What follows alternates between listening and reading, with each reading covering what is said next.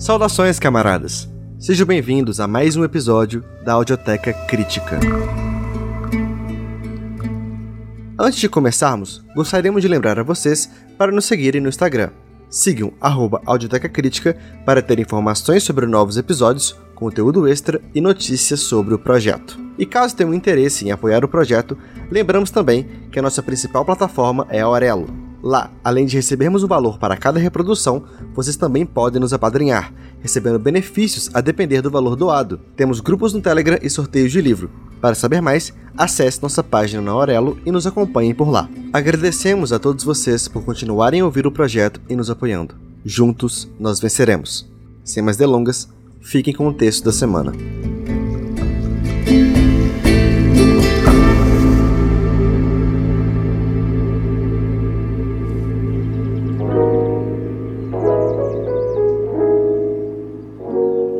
Neste episódio, novamente daremos continuidade à leitura do livro O Estado e a Revolução, de Lenin. Hoje, o camarada Como Ninja irá ler o terceiro capítulo do livro. Caso não tenha escutado os capítulos anteriores, recomenda-se fortemente que escute antes de ouvir esse episódio. Sem mais delongas, tenha uma boa leitura.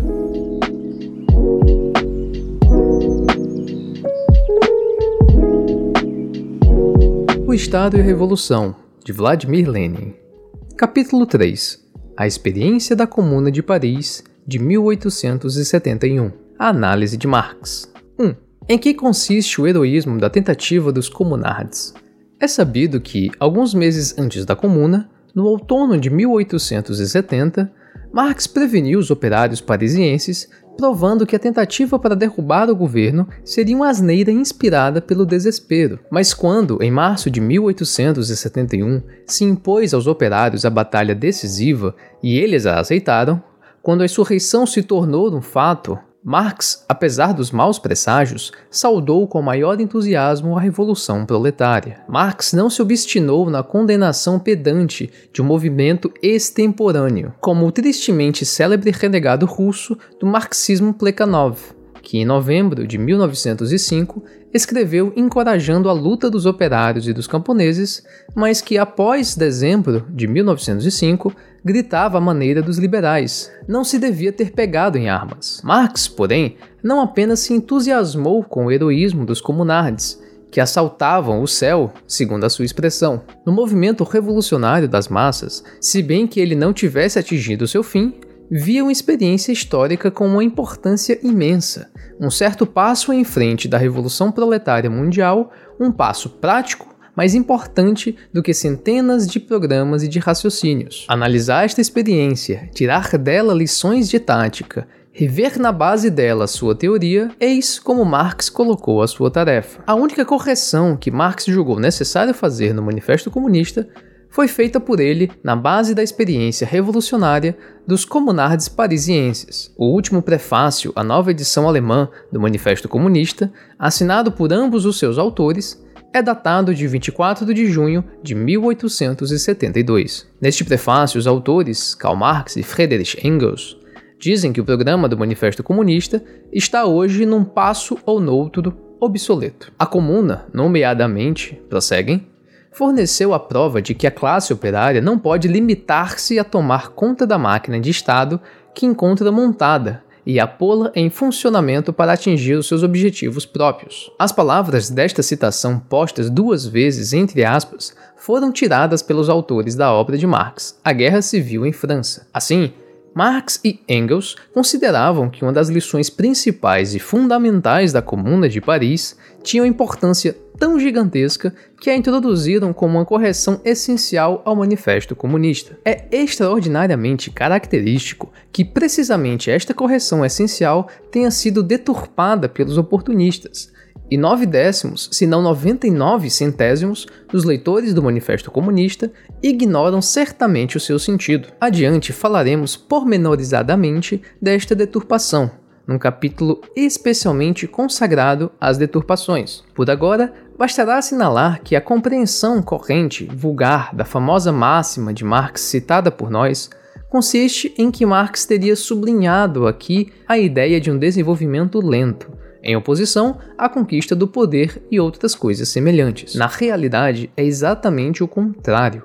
A ideia de Marx consiste em que a classe operária deve quebrar, demolir a máquina de Estado que encontra montada, e não limitar-se simplesmente à sua conquista. Em 12 de abril de 1871, isto é, exatamente durante a Comuna, Marx escreveu a Kugelmann. Se fores ver o último capítulo do meu 18 de Brumário, verificarás que declaro que a próxima tentativa da Revolução Francesa será, não já, como até aqui, passar a maquinaria burocrática e militar de umas mãos para outras, mas destruí-la. E esta é a condição prévia de qualquer verdadeira revolução popular no continente. Esta é também a tentativa dos nossos heróicos camaradas de partido parisienses. Nestas palavras, destruir a maquinaria de Estado burocrática e militar encerra-se, numa expressão curta, a principal lição do marxismo sobre a questão das tarefas do proletariado relativamente ao Estado na Revolução.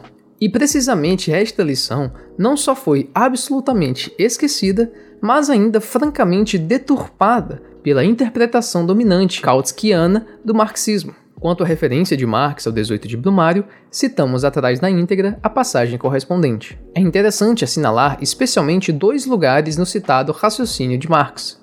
Em primeiro lugar, limita sua conclusão ao continente. Isto era compreensível em 1871, quando a Inglaterra era ainda um modelo de país puramente capitalista, mas sem casta militar e, em grau significativo, sem burocracia. Por isso, Marx excluía a Inglaterra, onde a Revolução e até a Revolução Popular parecia e era então possível sem a condição prévia da destruição da máquina de Estado que encontra montada. Agora, em 1917, na época da Primeira Grande Guerra Imperialista, esta limitação de Marx já não é válida. Tanto a Inglaterra como a América, os maiores e os legítimos representantes em todo o mundo da liberdade anglo-saxônica, no sentido da ausência de casta militar e de burocratismo, escorregaram completamente para o pântano lamacento e sangrento, comum a toda a Europa, das instituições burocrático-militares, que tudo subjugam que tudo esmagam. Agora,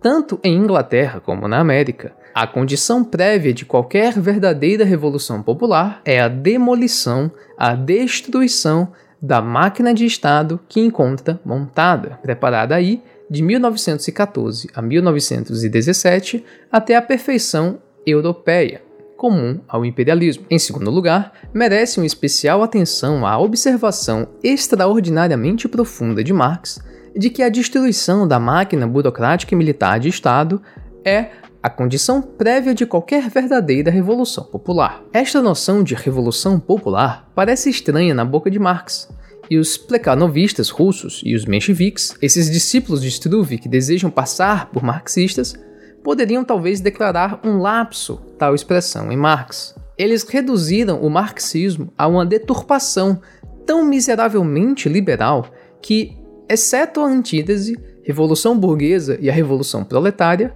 nada existe para eles. E mesmo esta antítese é compreendida por eles de uma maneira extremamente morta. Se tomarmos como exemplo as revoluções do século XX, teremos naturalmente que reconhecer que as revoluções portuguesa e turca são burguesas, mas nenhuma nem outra é popular, pois a massa do povo, a sua imensa maioria, não intervém de uma forma visível, ativa, autônoma, com as suas reivindicações econômicas e políticas próprias, nem numa nem noutra destas revoluções. Pelo contrário, a Revolução Burguesa Russa de 1905 a 1907, embora nela não tenha havido êxitos tão brilhantes como por vezes aconteceu nas revoluções portuguesa e turca, foi indubitavelmente uma revolução verdadeiramente popular, porque a massa do povo, a sua maioria, as camadas inferiores mais profundas da sociedade, esmagadas pelo jugo e pela exploração, levantaram-se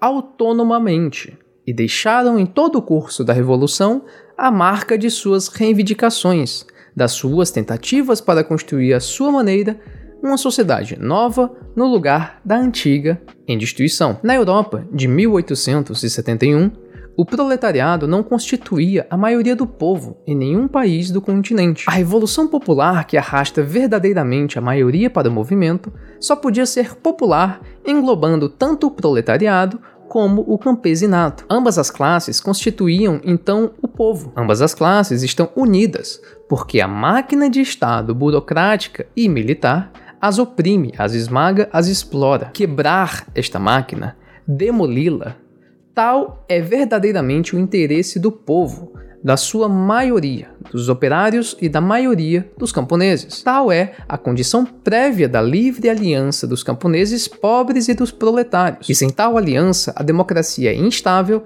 e a transformação socialista é impossível. Era para esta aliança que, como é sabido, a Comuna de Paris abria caminho, não atingindo os fins devido a uma série de razões de caráter interno e externo. Consequentemente, ao falar de uma verdadeira revolução popular, Marx, sem esquecer de modo nenhum as particularidades da pequena burguesia, delas falou muito e frequentemente, tinha em conta, com maior rigor, a efetiva correlação das classes na maioria dos estados continentais da Europa em 1871. E por outro lado, ele constatava que quebrar a máquina de Estado é exigido pelos interesses tanto dos operários como dos camponeses. Os une e coloca perante eles a tarefa comum da eliminação do parasita e a sua substituição por algo de novo. Pelo que, precisamente? 2. Pelo que substituir a máquina de Estado quebrada? A esta pergunta, Marx dava, em 1847, no Manifesto Comunista, uma resposta ainda completamente abstrata. Ou melhor, uma resposta que indicava as tarefas, mas não os meios para as resolver. Substituí-la pela organização do proletariado como classe dominante, pela luta pela democracia, tal era a resposta do Manifesto Comunista. Sem cair em utopias, Marx esperava da experiência do movimento de massas a resposta à questão de quais as formas concretas que tomaria esta organização do proletariado como classe dominante. De que maneira precisa esta organização se conciliaria com a mais completa e a mais consequente luta pela democracia? Marx, na Guerra Civil em França, submete a experiência da comuna, por mais limitada que tenha sido, a análise mais atenta. Citemos as passagens mais importantes desta obra. No século XIX, desenvolveu-se, vindo da Idade Média, o poder de Estado centralizado, com seus órgãos omnipresentes, exército permanente, polícia, burocracia, clero, magistratura. Com o desenvolvimento do antagonismo de classe entre o capital e o trabalho,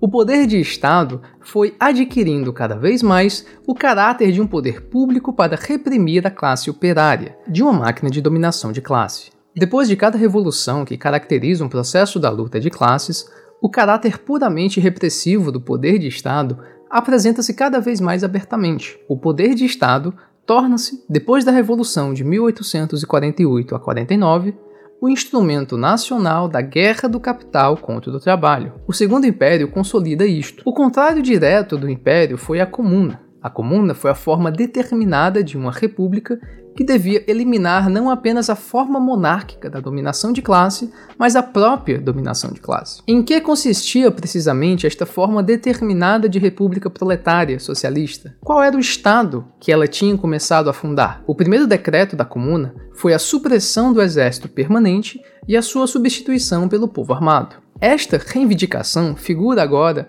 no programa de todos os partidos que querem chamar-se socialistas. Mas o que valem os seus programas isso vê-se da melhor maneira pela conduta dos nossos socialistas revolucionários e mencheviques, que de fato recusaram, exatamente depois da Revolução de 27 de fevereiro, a realização desta reivindicação. A Comuna constituiu-se a partir dos conselheiros municipais eleitos por sufrágio universal nas várias circunscrições de Paris. Estes eram responsáveis e amovíveis a cada momento.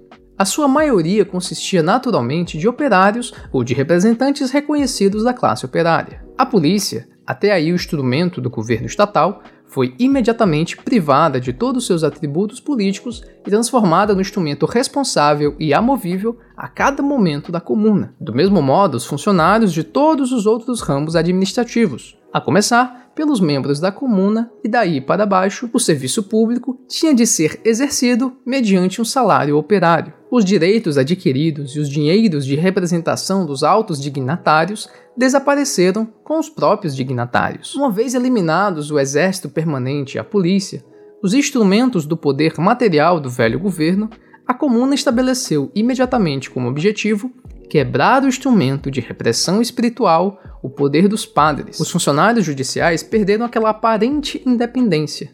Daí em diante, deviam ser eleitos, responsáveis e amovíveis. Deste modo, a comuna substitui aparentemente a máquina de Estado quebrada apenas por uma democracia mais completa, supressão do exército permanente, plena elegibilidade e amovibilidade de todos os funcionários públicos. Mas na realidade, este apenas significa a substituição gigantesca de umas instituições por instituições do tipo fundamentalmente diferente. Aqui observa-se exatamente um dos casos de transformação da quantidade em qualidade. A democracia, realizada de modo tão completo e consequente quanto é concebível, converte-se de democracia burguesa em proletária, de Estado, força especial para a repressão de uma classe determinada, em qualquer coisa que já não é, para falar propriamente, Estado. Reprimir a burguesia e a sua resistência continua a ser necessário. Para a Comuna, isto foi especialmente necessário,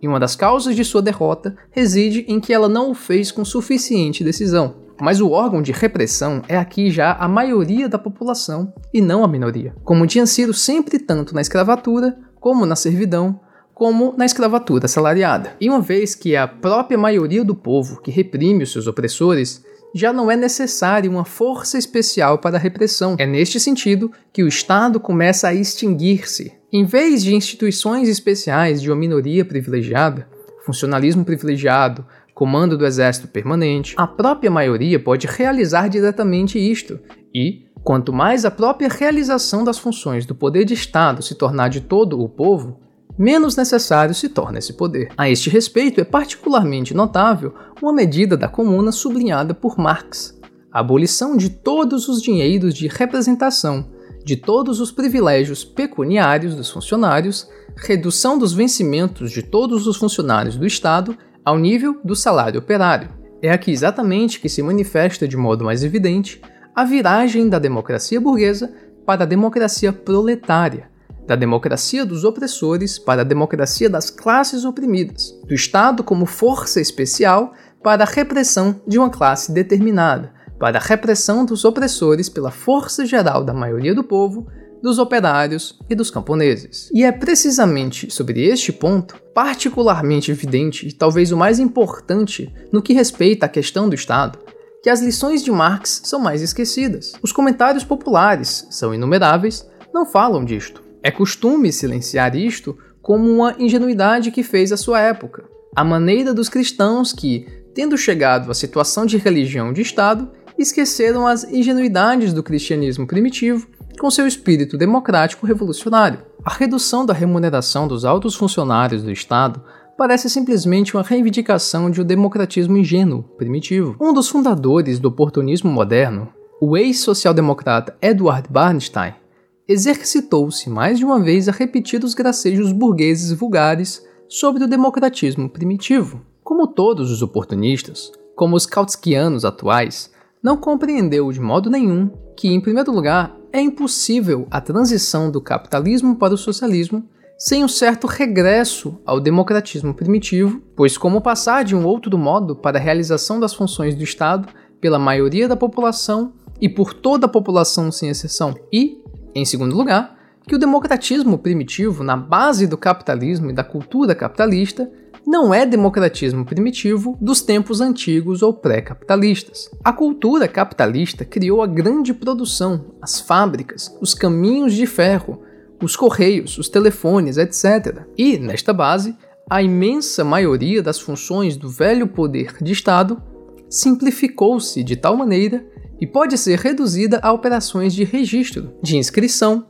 de controle tão simples que estas funções estão completamente ao alcance de qualquer pessoa alfabetizada, que estas funções podem perfeitamente ser realizadas pelo habitual salário operário, que se pode e se deve tirar a estas funções qualquer sombra de privilégio de hierarquia. A elegibilidade completa, a amovibilidade a cada momento de todos os funcionários públicos, sem exceção, a redução dos seus vencimentos ao habitual salário operário, estas medidas democráticas simples e compreensíveis por si mesmas unindo completamente os interesses dos operários e da maioria dos camponeses, servem ao mesmo tempo de ponte que conduz do capitalismo para o socialismo. Estas medidas dizem respeito à reorganização estatal, puramente política da sociedade, mas só adquirem naturalmente todo o seu sentido e importância em ligação com a realização ou a preparação da expropriação dos expropriadores, isto é,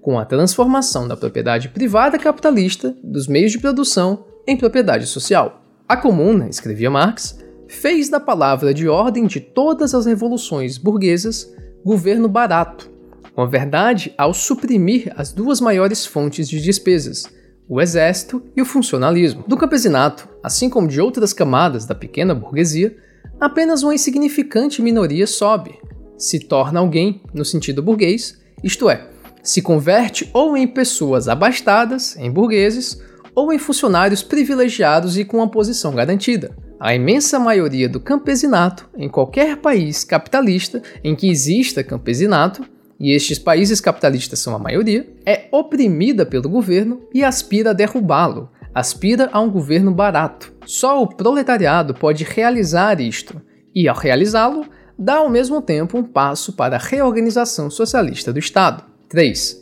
A supressão do parlamentarismo. A comuna, escrevia Marx, devia ser não um corpo parlamentar, mas um corpo de trabalho, executivo e legislativo ao mesmo tempo. Em vez de decidir de três em três anos ou de seis em seis, que membro da classe dominante havia de representar e reprimir o povo no parlamento. O sufrágio universal devia servir ao povo constituído em comunas, como o voto individual serve a todos os outros patrões para escolherem operários, capatazes e contabilistas no seu negócio. Esta notável crítica do parlamentarismo, feita em 1871, também pertence agora, graças à dominação do social chauvinismo e do oportunismo, ao número das palavras esquecidas do marxismo. Os ministros e os parlamentares de profissão, os traidores do proletariado e os socialistas interesseiros dos nossos dias deixaram inteiramente aos anarquistas a crítica do parlamentarismo e, nesta base espantosamente razoável, declararam anarquista toda a crítica ao parlamentarismo. Não é de admirar que o proletariado dos países parlamentares avançados sentindo repugnância ao ver socialistas tais como os Scheidman, David, Legin, Sambar, Runodel, Anderson, Van der Velde, Stauning, Branting, Bissolati e companhia tenha cada vez mais concedido as suas simpatias ao anarco-sindicalismo, embora este seja o irmão gêmeo do oportunismo. Mas para Marx, a dialética revolucionária nunca foi esta frase oca na moda esta roca de criança que dela fizeram Plekhanov, Kautsky e outros. Marx soube romper impiedosamente com o anarquismo, devido à sua incapacidade para utilizar mesmo a pocilga do parlamentarismo burguês, sobretudo quando manifestamente não há uma situação revolucionária, mas soube também, ao mesmo tempo, fazer uma crítica verdadeiramente proletária e revolucionária do parlamentarismo. Decidir uma vez a cada certo número de anos que membro da classe dominante reprimirá, esmagará o povo no parlamento, eis onde está a verdadeira essência do parlamentarismo burguês, não só nas monarquias constitucionais parlamentares, mas também nas repúblicas mais democráticas. Mas se se opõe à questão do Estado, se se considera o parlamentarismo como uma das instituições do Estado, do ponto de vista das tarefas do proletariado neste domínio, qual é, pois, o meio de sair do parlamentarismo? Como se pode passar sem ele? Somos forçados a dizer uma e outra vez: as lições de Marx, baseadas no estudo da comuna, estão tão esquecidas que, para o social-democrata contemporâneo, leia-se o traidor contemporâneo do socialismo, é simplesmente incompreensível outra crítica do parlamentarismo que não seja a crítica anarquista ou reacionária. O meio para sair do parlamentarismo, naturalmente, não consiste na supressão das instituições representativas e da elegibilidade, mas na transformação das instituições representativas de lugares de charlatanice em instituições de trabalho. A comuna devia ser não um corpo parlamentar, mas um corpo de trabalho, executivo e legislativo ao mesmo tempo uma instituição não parlamentar, mas de trabalho. Isto atinge diretamente os parlamentares contemporâneos e os cãezinhos de colo parlamentares da social-democracia. Olhai para qualquer país parlamentar, da América à Suíça, da França à Inglaterra, à Noruega, etc. O verdadeiro trabalho de Estado faz-se nos bastidores.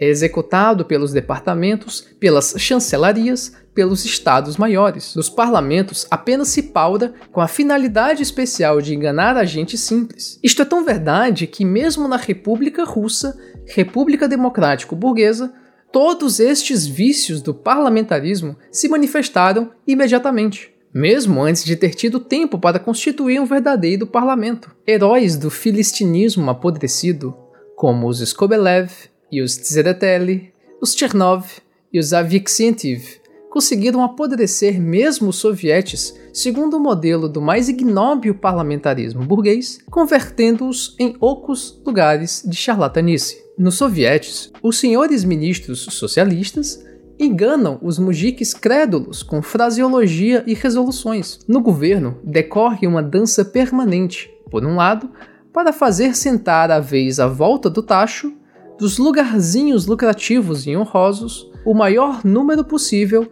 de socialistas revolucionários e de mencheviques, por outro lado, para distrair a atenção do povo. E nas chancelarias, nos estados maiores, faz-se o trabalho de Estado. O Delo Naroda, órgão do partido dirigente dos socialistas revolucionários, confessava recentemente no editorial, com a incomparável franqueza das pessoas da boa sociedade, onde todos exercem a prostituição política, que mesmo nos ministérios pertencentes aos socialistas, desculpai a expressão, que mesmo neles todo o aparelho burocrático permanece no fundo o antigo, funciona a antiga e sabota com completa liberdade as iniciativas revolucionárias. Mas, mesmo que não existisse esta confissão, será que a história real da participação dos socialistas revolucionários e dos mencheviques no governo não o demonstra? O que é aqui característico é apenas que, encontrando-se no ministério juntamente com os democratas constitucionalistas, os senhores Chernov, Russanov, Zenzinov e outros redatores do Delo Naroda percam tanto a vergonha que não se coíbam de contar em público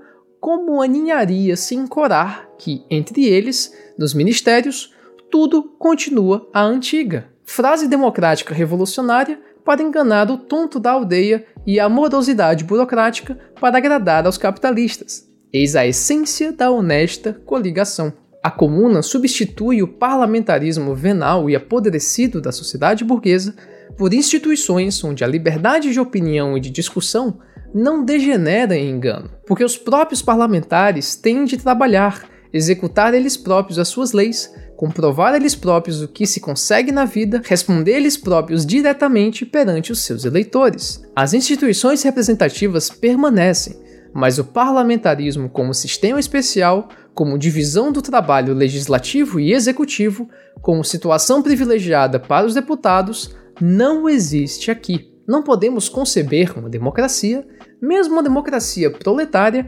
sem instituições representativas.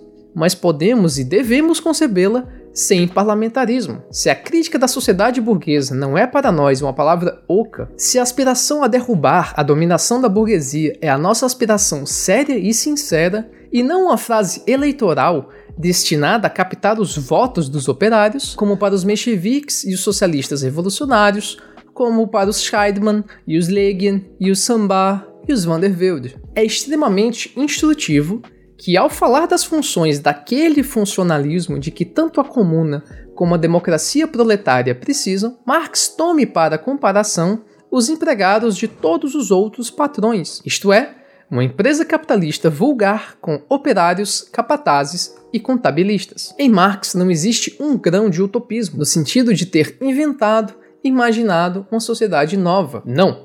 Ele estuda, como um processo de história natural, o nascimento da nova sociedade a partir da velha, as formas de passagem da segunda para a primeira. Toma a experiência real do movimento proletário de massas e esforça-se por tirar dela lições práticas. Aprende com a comuna. Como todos os grandes pensadores revolucionários, não recearam aprender com a experiência dos grandes movimentos da classe oprimida, nunca se referindo a eles com sermões pedantes. A semelhança do não se devia ter pegado em armas de Plekhanov ou uma classe deve autorrefrear-se de Tsereteli. Não se trata de suprimir de uma só vez, em todo lado, até o fim, o funcionalismo. Isso é uma utopia, mas quebrar de uma só vez a velha máquina burocrática e começar imediatamente a construir uma nova que permita gradualmente acabar com todo o funcionalismo, isto não é utopia. Isto é a experiência da comuna isto é a tarefa imediata, direta do proletariado revolucionário. O capitalismo simplifica as funções da administração estatal, permite pôr de parte a hierarquização e reduzir tudo a uma organização de proletários, como classe dominante, que contrata, em nome de toda a sociedade, operários, capatazes e contabilistas. Não somos utopistas. Não sonhamos com dispensar imediatamente toda a administração, toda a subordinação. Estes sonhos anarquistas, baseados na incompreensão das tarefas da ditadura do proletariado, são fundamentalmente estranhos ao marxismo e só servem na realidade para protelar a revolução socialista até o momento em que os homens sejam diferentes. Não, nós queremos a revolução socialista com homens como os de agora, que não poderão passar sem subordinação, sem controle, sem capatazes e contabilistas. Mas é ao proletariado, vanguarda armada de todos os explorados e exploradores, que é preciso subordinar-se. Podemos e devemos desde já, de hoje para amanhã, começar a substituir a hierarquização específica dos funcionários do Estado pelas simples funções dos capatazes e contabilistas, funções que já hoje estão completamente ao alcance do nível de desenvolvimento dos citadinos em geral e que podem ser perfeitamente executadas mediante o salário operário. Organizaremos a grande produção partindo do que já foi criado pelo capitalismo, nós próprios, os operários, apoiando-nos na nossa experiência operária, criando uma disciplina rigorosíssima, de ferro, apoiada pelo poder de Estado dos operários armados, reduziremos os funcionários públicos ao papel de simples executantes das nossas diretivas, de capatazes e contabilistas, naturalmente com técnicos de todos os gêneros e níveis, responsáveis, amovíveis e modestamente pagos. Eis a nossa tarefa proletária. Eis por onde podemos e devemos começar na realização da revolução proletária. Tal começo, na base da grande produção, conduz por si mesmo à extinção gradual de todo funcionalismo, ao estabelecimento gradual de uma ordem, ordem sem aspas, ordem sem semelhança nenhuma com a escravatura assalariada, uma ordem em que as funções de fiscalização e de contabilidade, cada vez mais simplificadas, serão desempenhadas por todos, por turnos, tornar-se-ão depois um hábito e, finalmente, tornar-se-ão caducas, com funções especiais de uma categoria especial de indivíduos. Um espirituoso social-democrata alemão dos anos 70 do século passado chamou aos Correios um modelo de empresa socialista isto é muito justo. Os Correios são agora uma empresa organizada segundo o tipo do monopólio capitalista de Estado. O imperialismo transforma progressivamente todos os trusts em organizações de tipo semelhante. Acima dos simples trabalhadores que estão sobrecarregados de trabalho e que passam fome, encontra-se aqui exatamente a mesma burocracia burguesa. Mas o mecanismo de gestão social aqui já está pronto. Derrubar os capitalistas quebrar a resistência destes exploradores com a mão de ferro dos operários armados e demolir a máquina burocrática do Estado contemporâneo, e temos diante de nós um mecanismo de elevado equipamento técnico, liberto do parasita e que os próprios operários unidos podem perfeitamente pôr a funcionar, contratando técnicos, capatazes, contabilistas, pagando o trabalho de todos eles, assim como de todos os funcionários do Estado em geral com o salário de operário. Tal é a tarefa concreta, prática e imediatamente realizável em relação a todos os trusts, e que liberta os trabalhadores da exploração, tendo em conta a experiência já começada na prática, especialmente no domínio da construção do Estado pela comuna. Toda a economia nacional organizada como os Correios, de forma que os técnicos, os capatazes, os contabilistas, como todos os funcionários públicos, recebam um vencimento que não exceda um salário operário, sob o controle e a direção do proletariado armado, eis o nosso fim imediato. Eis de que Estado, eis de que base econômica temos necessidade. Eis o que trarão a supressão do parlamentarismo e a manutenção das instituições representativas. Eis o que libertará as classes trabalhadoras da prostituição destas instituições pela burguesia. 4. A organização da unidade da nação. Num breve esboço da organização nacional, que a Comuna não teve tempo para elaborar mais desenvolvidamente, disse expressamente que a Comuna devia ser a forma política mesmo da aldeia mais pequena. Pelas comunas devia também ser eleita a delegação nacional em Paris. As poucas, mas importantes funções que depois ainda restavam a um governo central não deviam ser abolidas, como deliberadamente se falsificou, mas entregues a funcionários comunais, isto é, rigorosamente responsáveis. A unidade da nação não devia ser quebrada, mas pelo contrário, organizada pela Constituição Comunal.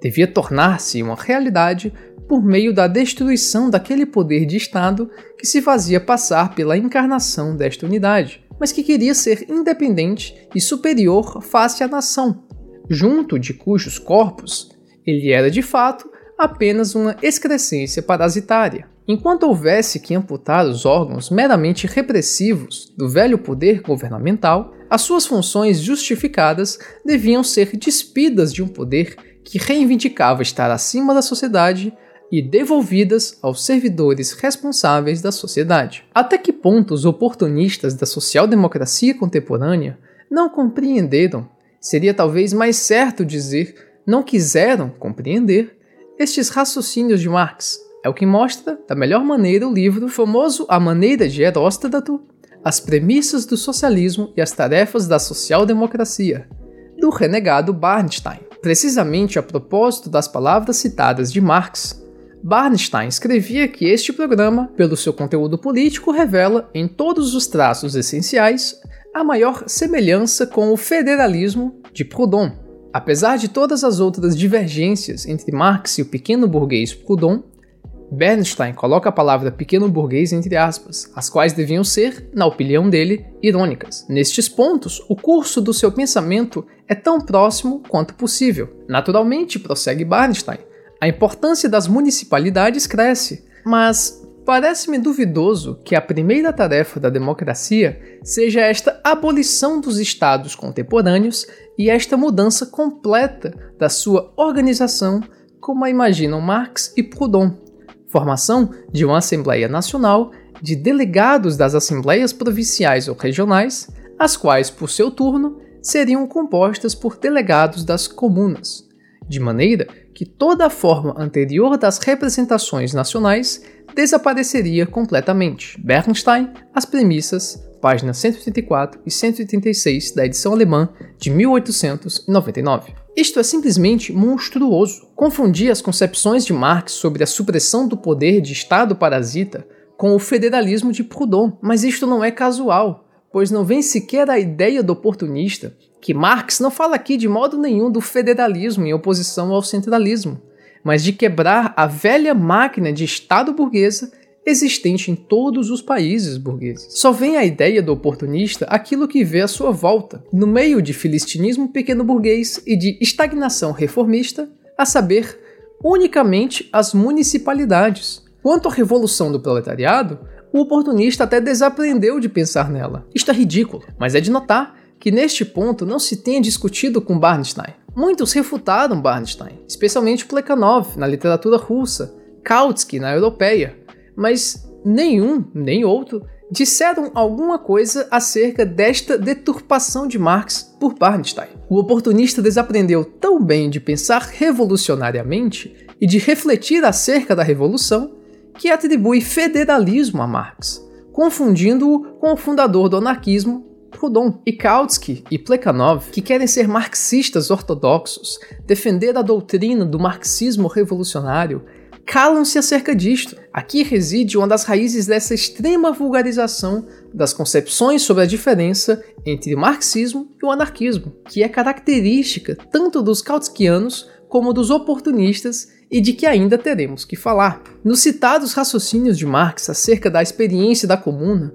não há nenhum vestígio de federalismo. Marx coincide com Proudhon exatamente acerca de uma coisa que o oportunista Barnstein não vê. Marx diverge de Proudhon acerca de uma coisa na qual Barnstein vê a sua coincidência. Marx coincide com Proudhon em que ambos defendem que se deve quebrar a máquina de Estado atual. Esta coincidência do marxismo com o anarquismo tanto com Proudhon como Bakunin, nem os oportunistas, nem os kautskianos querem vê-la porque se afastaram do marxismo neste ponto. Marx diverge, quer de Proudhon, quer de Bakunin, na questão do federalismo, não falando já da ditadura do proletariado. O federalismo é uma derivação de princípio das concepções pequeno-burguesas do anarquismo. Marx é centralista, e nos raciocínios que citamos dele não existe o menor desvio do centralismo. Só as pessoas cheias de uma filistina fé supersticiosa no Estado podem tomar a supressão da máquina de Estado burguesa pela supressão do centralismo. Pois, se o proletariado e o campesinato pobre tomarem nas mãos o poder de Estado, se se organizarem com toda a liberdade em comunas e unirem a ação de todas as comunas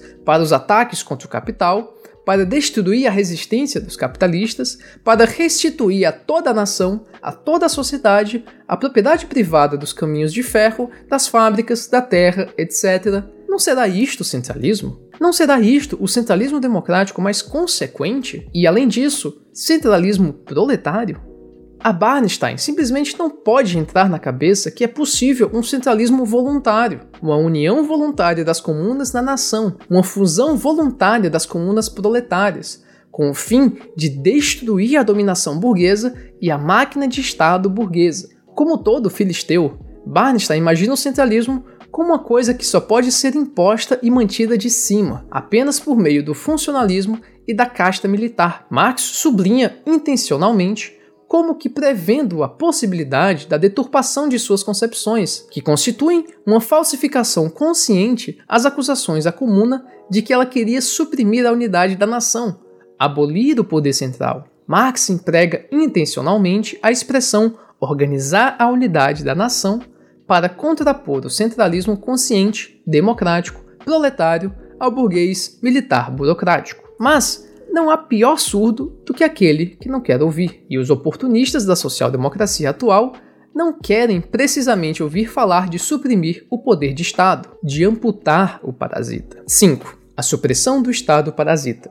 Já citamos as correspondentes palavras de Marx e devemos completá-las. O destino habitual de novas criações históricas, escrevia Marx, é serem confundidas com contrapartidas de formas mais antigas e mesmo já caducas da vida social, as quais, em certa medida, se assemelham. Assim, esta nova comuna, a qual quebra o Estado moderno, tem sido vista como uma revivência das comunas medievais, uma liga de pequenos estados como Montesquieu e os girondinos a sonharam, como uma forma exagerada da velha luta contra a supercentralização. A Constituição comunal teria, pelo contrário, devolvido ao corpo social todas as forças até aqui devoradas pelo Estado excrescência parasitária, o qual se alimenta da sociedade e tolhe o livre movimento desta. Só por esta ação ela teria posto em movimento o renascimento da França. Na realidade, porém, a Constituição Comunal teria colocado os produtores rurais sob a direção espiritual das capitais distritais, e ter-lhes-ia assegurado nestas, nos operários urbanos, os defensores naturais dos seus interesses. A simples existência da comuna implicava, como é evidente, o autogoverno local, mas agora já não como contrapeso contra o poder estatal, já tornado supérfluo. Supressão do poder de Estado, que era uma excrescência parasitária, a sua amputação, a sua destruição, o poder de Estado já tornado supérfluo. Eis em que termos Marx falava do Estado, avaliando e analisando a experiência da comuna. Tudo isto foi escrito há pouco menos de meio século, e agora é preciso realizar verdadeiras escavações para levar ao conhecimento das amplas massas um marxismo não deturpado. As conclusões tiradas da observação da última grande revolução que Marx viveu foram esquecidas exatamente quando chegava a época das seguintes grandes revoluções do proletariado. A multiplicidade das interpretações a que a comuna foi submetida e a multiplicidade dos interesses que nela se viram expressos provam que ela era uma forma política integralmente capaz de expansão, ao passo que todas as formas de governo anteriores tinham sido essencialmente repressivas. O seu verdadeiro segredo era este: ela era essencialmente um governo da classe operária, o resultado da luta da classe que produz contra a que apropria, a forma política, finalmente descoberta, na qual se podia realizar a libertação econômica do trabalho.